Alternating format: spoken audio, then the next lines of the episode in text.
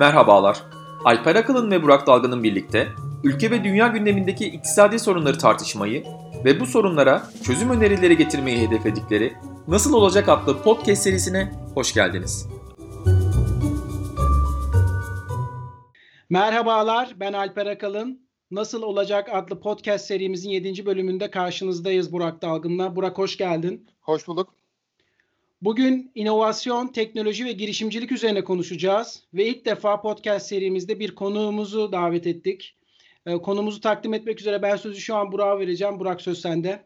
Teşekkürler. Bugün aslında iki tane ilk yapıyoruz. Birincisi konuyu anketle belirledik. Bir Twitter anketi yaptık ne konuşalım diye. İzleyicilerimiz bu konuyu seçtiler. Milli irade tecelli etti. Birincisi o.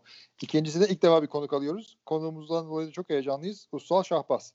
Ee, Dünya Gazetesi yazarı ve inovasyon alanında Türkiye'deki en yetkin isimlerden bir tanesi. Ussal hoş geldin. Çok teşekkürler hoş katıldığın buldum. için. Çok teşekkür ederim. Sağ olun. O zaman istersen hemen gündemdeki konuyla girelim. Koronavirüs. E, bununla yatıp kalkıyoruz en azından iki aydır. E, bu startupları nasıl etkiledi koronavirüs e, macerası? Tabii startupları koronavirüsle etkisini henüz daha tam görebildiğimizi söylemek zor.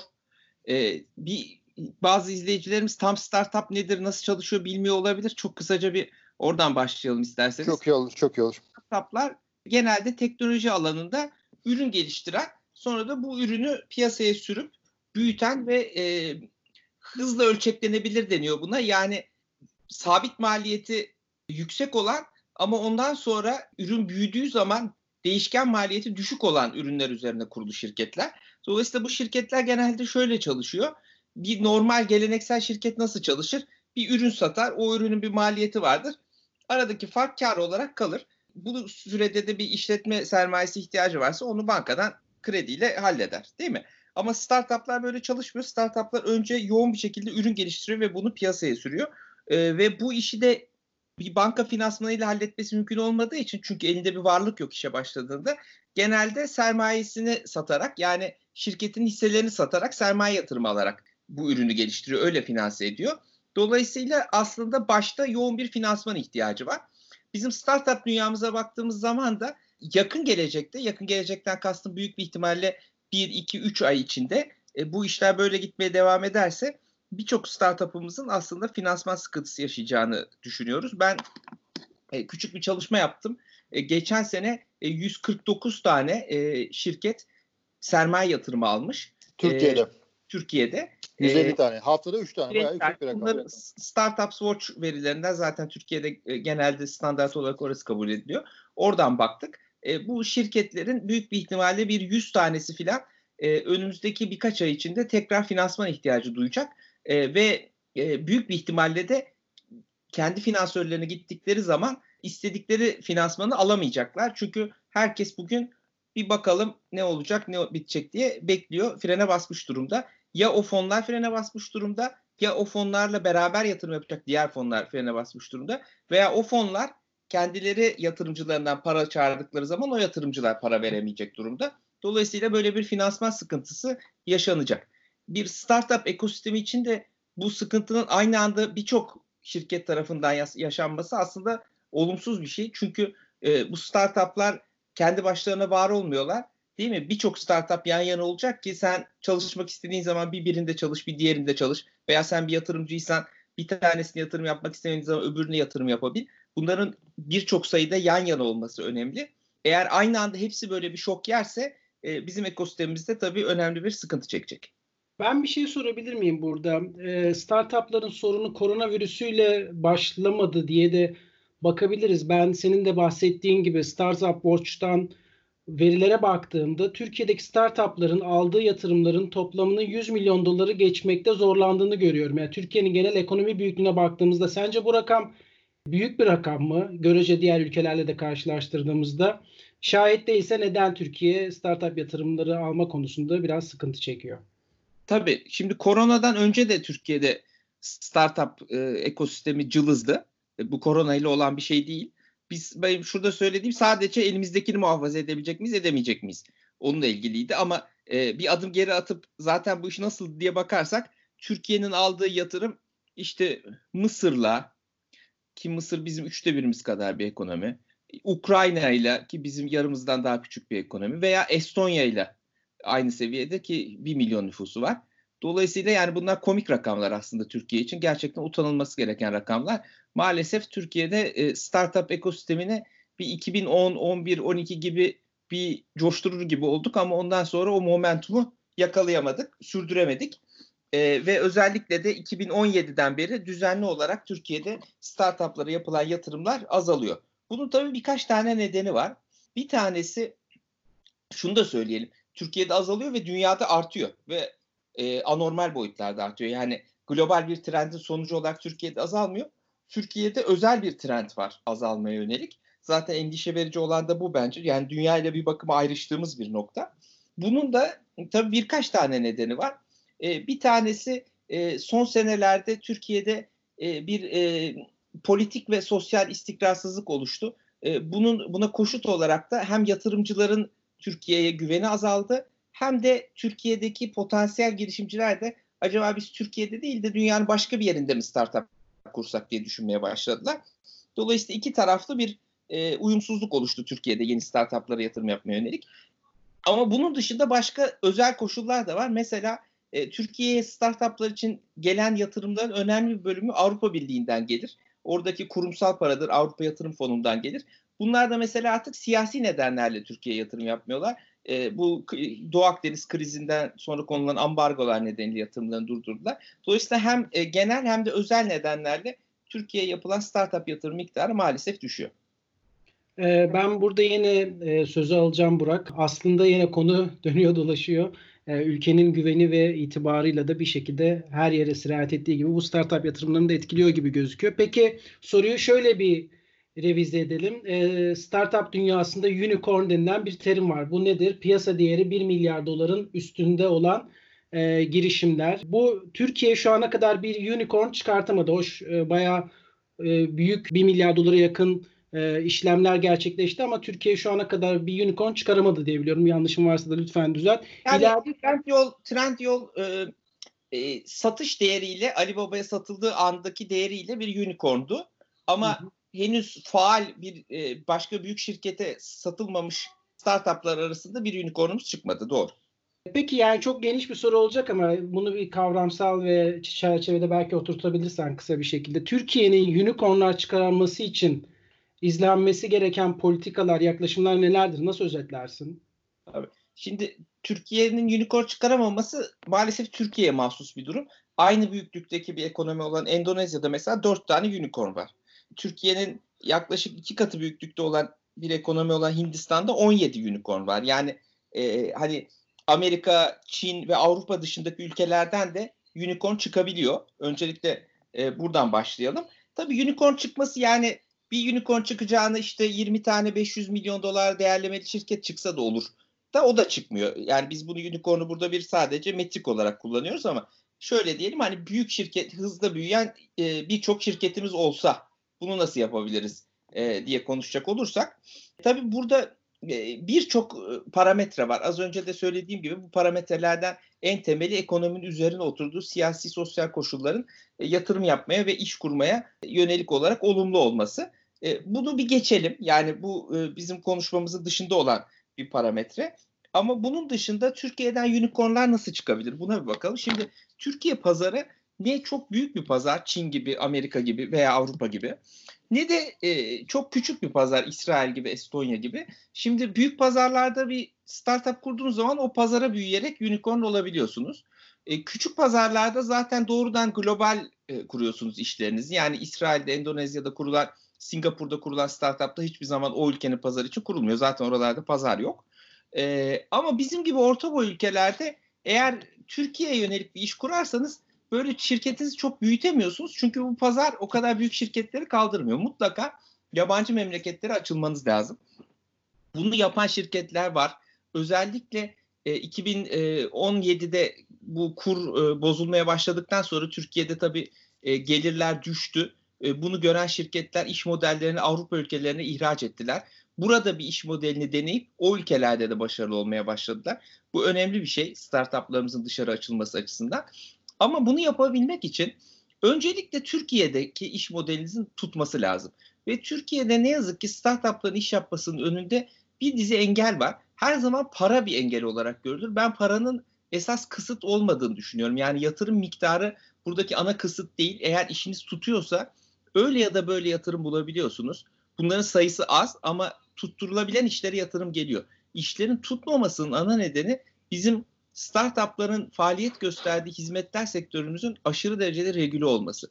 Bugün eğer e, yaptığınız iş bir profesyonel meslekle ilgiliyse profesyonel meslek nedir? İşte noterlik, mali müşavirlik, eczacılık, şu bu bir sürü e, meslek var. Bunlarla ilgili bu sektörleri dijitalleştiren bir iş yapıyorsanız mesela Türkiye'de büyük bir ihtimalle yapamazsınız. Çünkü regülasyonlar sizin yapmanıza müsaade etmez. Dünya Bankası'nın araştırmalarına göre ki 2013'teydi o günden beri ben bu tablo daha da kötüleştiğini düşünüyorum. OECD ülkeler arasında hizmetler sektörü en regüle olan ülke Türkiye. Dolayısıyla aşırı regülasyon bir neden. Kamunun startuplarla çalışmaya alışık olmaması, büyük şirketlerin de startuplarla çalışmaya alışık olmaması bir diğer neden ve dünyada başka yerlerde kamu aslında büyük şirketleri startuplarla çalışmaya mecbur bırakıyor. Nasıl yapıyor bunu mesela? Avrupa Birliği'nde e, bankalara dediler ki siz bütün ödeme verilerini startuplara açacaksınız ve ödeme işlerinde startuplarla beraber çalışacaksınız. Ödeme hizmetleri direktifi 2 diye bir şey çıkarttılar. Ee, biz mesela bu tip regülasyonları çok geç benimsedik ve hala da tam olarak uygulamaya sokamadık.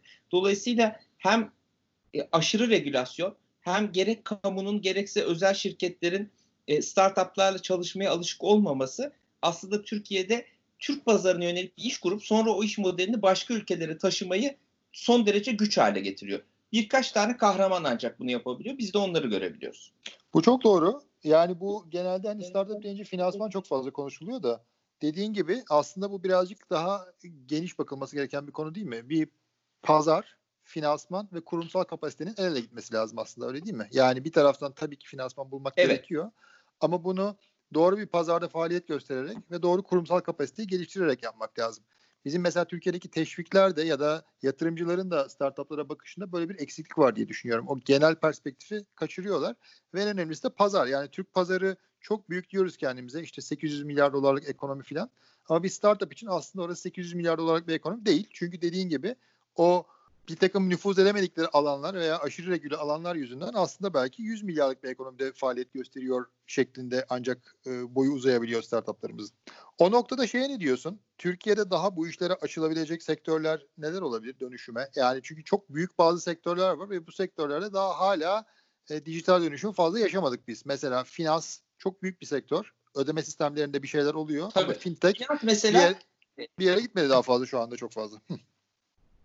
Tabii. Şimdi bütün dünyada fintech dediğin zaman artık ödeme sistemi anlaşılmıyor. Ödeme sistemi 20 yıl öncenin muhabbetiydi. Bizde Aynen. hala ödeme sistemi ancak e, anlaşılıyor. Dünyada e, fintech şirketleri kredi verebiliyor. E, yeri geldiğinde e, finansal erişimi kuvvetlendirecek ürünler çıkarabiliyor. E, yani finans dediğin dünyanın her yerine fintechler girebiliyor. Bizde hala bu tip işleri bankalar üzerinden, bankaların eski hantal sistemleri üzerinden yapma mecburiyeti var. E, burada bir güven problemi var. Yani biz e, acaba teknolojiye güvenecek miyiz yoksa eski kurumlarımıza mı güveneceğiz? E, o kurumlarda nereye kadar gidebileceğiz? Aslında sorulardan biri bu. Bir örnek daha vereyim. Mesela bugün işte bu koronadan da az önce bahsettik. Korona nedeniyle Çin'de dronlarla ilaç dağıtımı yapılıyor. Dronlarla. Yani motor kurye falan değil, drone yapılıyor. Hı hı. Bizim de e, eczanemizden kurye ile veya internet üzerinde ilaç satışı 2014'te çıkarılan bir kanunla yasaklandı. Evet değil mi? Şimdi böyle bir tablo içinde bir startup falan kurmak e, son derece zor. Kursanız da büyütmek imkansız. Evet bu çok iyi nokta. Yani aslında birazcık üç şeyden bir tanesine takılıyoruz gibi hissediyorum. Bir tanesi bazı faaliyetler ya da bazı şeyler e, siyasi sebeplerle yasaklanıyor değil mi? Bazı şeyler Tabii. bir takım profesyonel lobilerin e, isteğiyle yasaklanıyor. Örneklerini gördük bir takım teknoloji şirketlerinin önü. Bazı şirketler aşırı regülasyondan dolayı bir yere gidemiyor. Bir de dördüncüsü bazı alanlarda fevkalade yüksek vergiler var. Zaten işi yapmak pratik hale gelmiyor. Yani bu dört tane bariyer etrafında biz aslında bir ekosistemi hapsediyoruz gibi hissediyorum. Ben de geçen hafta konuştuğumuz bir konuyu da bugüne biraz bağlamak istiyorum. O da biz geçen hafta genç işsizliği ve Türkiye'deki iş gücü arzı ile talebi arasındaki uyumsuzluğu konuşmuştuk. Sence insan kaynağı bakımından da Türkiye'de startupların gelişmemesi bir faktör mü? Mesela benim sektörle ilgili okuduklarımdan en önemli sıkıntılardan bir tanesi çok iyi yazılımcıların Türkiye'de kalmayıp yurt dışını tercih ediyor olmaları bir problem olması. Türkiye'de dilin yani İngilizce dilinin konuşulmuyor olması ki Burak bunu geçen hafta da işaret etmişti. Bu startupların küresel ölçekte bir yerlere gidemiyor olmasının önemli bir faktör olarak da gözüküyor. Sen bu konuda e, bunu bu insan kaynağının bir problem olduğunu görür müsün yoksa bunu bir potansiyel olarak mı addedersin? Çünkü bir yandan da aslında genç nüfus iyi de bir potansiyel olarak gözükebilir startuplar için. Evet, tabii burada e, yani benim e, startup kuran girişimcilerden duyduklarım üzerine e, yorum yapacağım ancak. Herhalde ana kısıt o değil. E, ama bu da gittikçe kısıt haline geliyor. E, yazılımcılar açısından, developer deniyor buna, geliştiriciler açısından e, büyük bir göç var, var Avrupa ülkelerine. Çünkü bu adamlar ellerindeki becerileri dünyanın her yerinde kullanabiliyorlar. Adeta bir pasaport bu. E, dolayısıyla burada durmaya mecbur değil adam. E, ama yine de hani bu göçe rağmen bizim potansiyelimizin çoğu kaybolduğu halde ciddi rakamlarda göç olduğu halde e, Türkiye'deki mevcut startup ekosistemi döndürecek kadar e, geliştirici olduğu söyleniyor. Sıkıntı bulunan roller daha ziyade biraz daha interdisipliner yaklaşım gerektiren ne bileyim ben işte bir ürün müdürü bir yandan biraz kodlama bilip bir yandan biraz marketing bilecek adamlar çok boyutu düşünebilen kişiler Bunlarda daha çok sıkıntı var. Bu da tabii doğrudan bizim eğitim sistemimizde bu tip e, çok yönlü e, beceriler kazandırılmaması ile ilgili. Bu maalesef kısa vadede çözülebilecek bir problem değil. Ha ama yani az önce verdiğimiz örneklerde işte Endonezya'da 4 unicorn çıkmış, Hindistan'da 17 unicorn çıkmış. Bu ülkelerdeki eğitim sistemleri de Amerikan eğitim sistemi değil. Avrupa eğitim sistemi değil. Dolayısıyla yani buralarda sıkıntı var ama bunlara takılıp kalmamak lazım. Ben konuyu bir de internete getirmek istiyorum. Çünkü internetin yaygın kullanımı ve e, telekomünikasyon altyapısının gelişmesi aslında bu dijital girişimlerin ve startupların da Türkiye'de ve dünyada yaygınlık kazanmasında önemli bir faktör.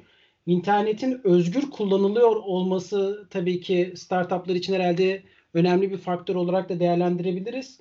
E, son günlerde e, iki gün önce sanırım MHP bir yasa teklifinde bulundu internette özellikle sosyal medya kullanımında TC kimlik nosuyla e, girişi e, zorunlu kılan bir teklifti bu.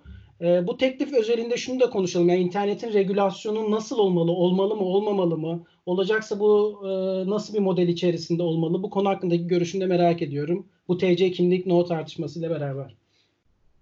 Tabii. Şimdi internetin regüle edilmediği bir yer pek kalmamaya başladı. Bir kere böyle e, bakmak lazım dünya ölçeğinde. E, ve birkaç tane regülasyon e, teması var. Üç tane aslında büyük blok oluşuyor e, regülasyon tarzı açısından. E, bunların bir tanesi Çin. Çin her şeyi regüle ediyor. Çin'de bu söylediğiniz Facebook, Twitter vesaire bu şirketin hiçbiri yok zaten. Hepsinin Çinli versiyonlarını kurdular. O şirketler yani Tencent, Baidu vesaire bunlar Çin Komünist Partisi ile son derece yakın ilişki içinde şirketler ve devlet adeta tek bir organmış gibi ki Çin toplumsal felsefesine de uygun bir şey bu zaten. Beraber çalışarak e, bilginin ne kadar nasıl yayılacağını kontrol ediyorlar ve buna göre de hatta vatandaşlarını yönlendiriyorlar. Ve her Çin birinin sistemi. ve her birinin her büyük şirketin bizim bildiğimiz büyük şirketin bir Çinli karşılığı var aslında değil mi Usul? Yani işte Amazon'un evet. karşılığı Alibaba. Amazon'un Alibaba, Facebook'un da Tencent. Tencent WeChat'in sahibi aslında Facebook'tan çok daha e, büyük e, özel evet, yani daha başarılı bazı özellik. başarılı. Evet. Çin böyle yapıyor. Amerika bizim bildiğimiz aslında internetin tabii kurulduğu yer. Amerika genelde kendi büyük şirketleri üzerinden bu işi götürüyor. Bu şirketleri fazla regüle etmemeyi şu ana kadar tercih etti. Yani Amazon, Facebook, Google gibi şirketleri. Fazla regüle etmemeyi tercih etmekle beraber Amerika'da da tabii son derece derin tartışmalar var.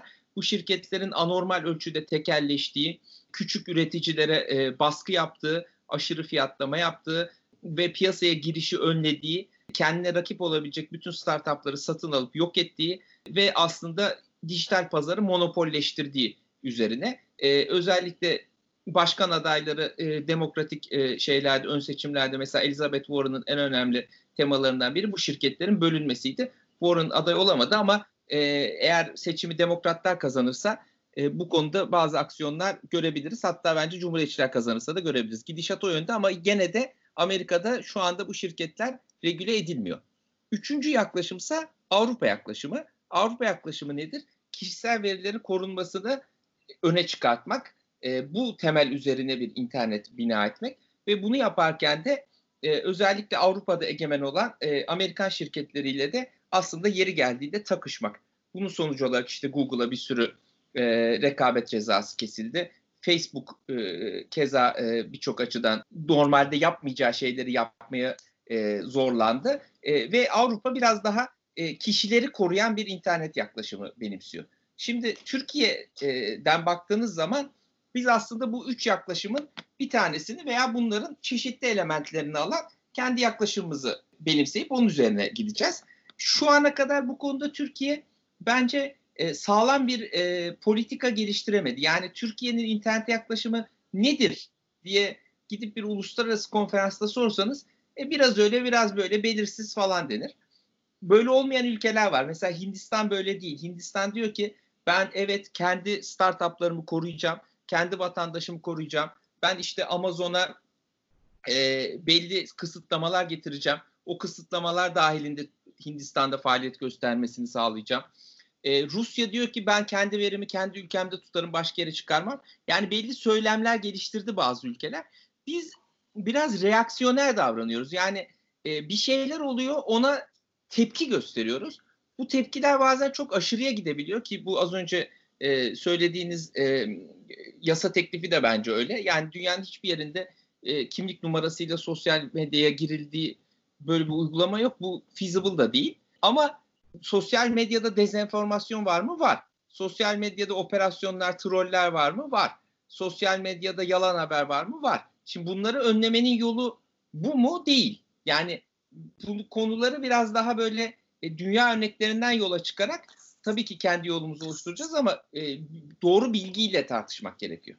Ben buna katılıyorum tamamen. Yani Türkiye özelinden konuşursak şimdi bir tabii Türkiye'de troll meselesi var ve bunu tabii reddetmek durumundayız. Fakat trollerle mücadele edeceğiz derken sosyal medya kullanıcılarının TC kimlik numaralarını istemek bir komik değil mi? Bu bir fişlemeye kadar gidecek olan bir şey. Yani biz e, internet, sosyal medya Türkiye'deki e, özgürlük alanlarından bir tanesi. Bunu iyice daraltmak, e, tabiri caizse gençlerin nefes borusunu iyice kesmek olur. O yüzden bunu bir tamamen reddetmemiz gerektiğini düşünüyorum şahsen. Ha sahte hesaplarla mücadele edeceksek bunu internet okur yazarlığını geliştirerek yapacağız. Uluslararası çalışmalar var. Senin de söylediğin Ussal. OECD'nin bilhassa bir sürü çalışması var. Bu çalışmalara katılarak ve katkı vererek yapabiliriz. Demokrasi kültürü geliştirerek yapabiliriz. Ama bunlarla mücadele etmenin yöntemi dediğim gibi insanları TC kimlik numarasıyla internete girmeye zorlamak değil. Ki söylediğin gibi zaten bu bir temel hak ve özgürlükler açısından zaten çok problemli. Ama üstünde pratikte uygulanamaz bir şey. Bunu yaptığınız Tabii. anda teknoloji şirketleri ya dükkanı kapatırlar veya Türkiye VPN cenneti olur. Hani Nasrettin Hoca türbesi vardır ya etrafında duvarları yok sadece bir tane kapısı var. İnternet o hale gelir. Ve hep böyle konuştuğumuz e, büyütelim diye üzerine titrediğimiz teknoloji ekosistemini de iyice mahvederiz. O zaman burada hiçbir yazılımcı tutamazsınız. Çünkü işte diyelim e, Facebook'a, Amazon'a vesaireye girmesi yasak olan veya VPN'den girebilecek olan bir insanın startup yapması, işte burada yazılımcılık yapması falan mümkün olmaz. Yani eğer bir ulusal güvenlik kaygısı varsa bu ulusal güvenlik kaygısının en yüksek olduğu Çin'de bile böyle bir uygulama yok. Ama Çin her vatandaşını sosyal medya üzerinde takip etmeyi çok iyi beceriyor. Yani e, eğer mesele e, kimin ne dediğini takip etmekse bunun için bu tip ilkelliklere de gerek yok. Zaten bunun başka yöntemleri de var. zaten ama ama Türkiye Çin değil yani. Türkiye'nin pusulasında Çin olmaması lazım. Yani biz e, öyle veya böyle hala bir Avrupa Birliği e, adayı bir ülkeyiz. Yani unuttuysak bile onu hatırlamamız lazım diye düşünüyorum. Ha bunun regülasyonunda da kısmen değindiğin gibi ya bence üç tane bir eksen olması lazım diye düşünüyorum. Ancak bu eksenden etrafında bir regülasyon kendi içine tutarlı bir perspektif geliştirebiliriz. Birincisi en temel olarak hak ve özgürlükler değil mi? Hak ve özgürlükleri birinci sıraya koymamız lazım. Ee, burada kullanıcı hakları ve tabii ki özgürlükleri başta geliyor. İkincisi bütün paydaşların yararı olması gerekiyor. Burada startuplar, şirketler, onlara iş yapanlar, e, ileride oralarda çalışılacak olanlar, kullanıcılar bunların hepsinin yararını bir optimize etmek lazım. Üçüncüsü de bir takım evrensel etik değerler var değil mi? E, bunlara uymamız lazım diye düşünüyorum. Yani bunların çevresinde bir e, perspektif geliştirirsek hem özgürlük alanını, alanını mümkün olduğunca geniş tutarız, hem sıkıntıları giderebiliriz, hem de bir ekosistemin gelişmesine katkıda bulunuruz diye düşünüyorum. Ee, süremizin sonuna yaklaşıyoruz. Evet. Be- belki bir son bir soru olarak Türkiye'de bu inovasyon ekosistemi nasıl gelişebilir? Onunla e, bağlayalım istersen Ussal. Şimdiden de sana çok teşekkür ediyoruz. Tabii yani e, çok genel e, bir şey söyleyerek e, ben de o zaman e, bitireyim. Türkiye'de inovasyon ekosistemi aslında Türkiye'nin global linkleri geliştikçe gelişecektir. E, Türkiye'nin Türk vatandaşları aynı zamanda birer küresel vatandaş haline geldikçe oralardaki tartışmaların, oralardaki ilişki ağlarının parçası oldukça gelişecektir. E, bunu da tabii ki en doğal başlangıcı Türkiye için Avrupa'dır, Avrupa Birliği'dir. Bizim e, az önce senin de söylediğin gibi bu Avrupa Birliği e, konusunu özellikle dijital startup inovasyon perspektifinden yeniden hatırlamamız lazım. E, Avrupa dijital tek pazarı konusunda bastırmamız lazım. Buradaki bunun parçası olmak için bastırmamız lazım. Ve şunu da unutmamamız lazım. Yani bu siyasi bir tartışma değil. Burası bu tamamen kazan kazan bir ilişki tarzı hem bizim için hem Avrupalılar için. Dolayısıyla biz ne kadar e, kendi e, kanunlarımızı, kurallarımızı ve yaklaşımlarımızı global standartlara taşıyabilirsek aslında inovasyon ekosistemimizin de o kadar uzun vadede geliştiğini göreceğiz. Ussal çok teşekkür ederiz programımıza konuk olduğun için. Çok keyifli bir program oldu. Arkadaşlar 7. bölümümüzün sonuna geldik. Gelecek hafta yine Burak'ın anketinden çıkan para ve enflasyon ikinci sırada çıkmıştı. Onu konuşacağız. Gelecek hafta görüşmek üzere.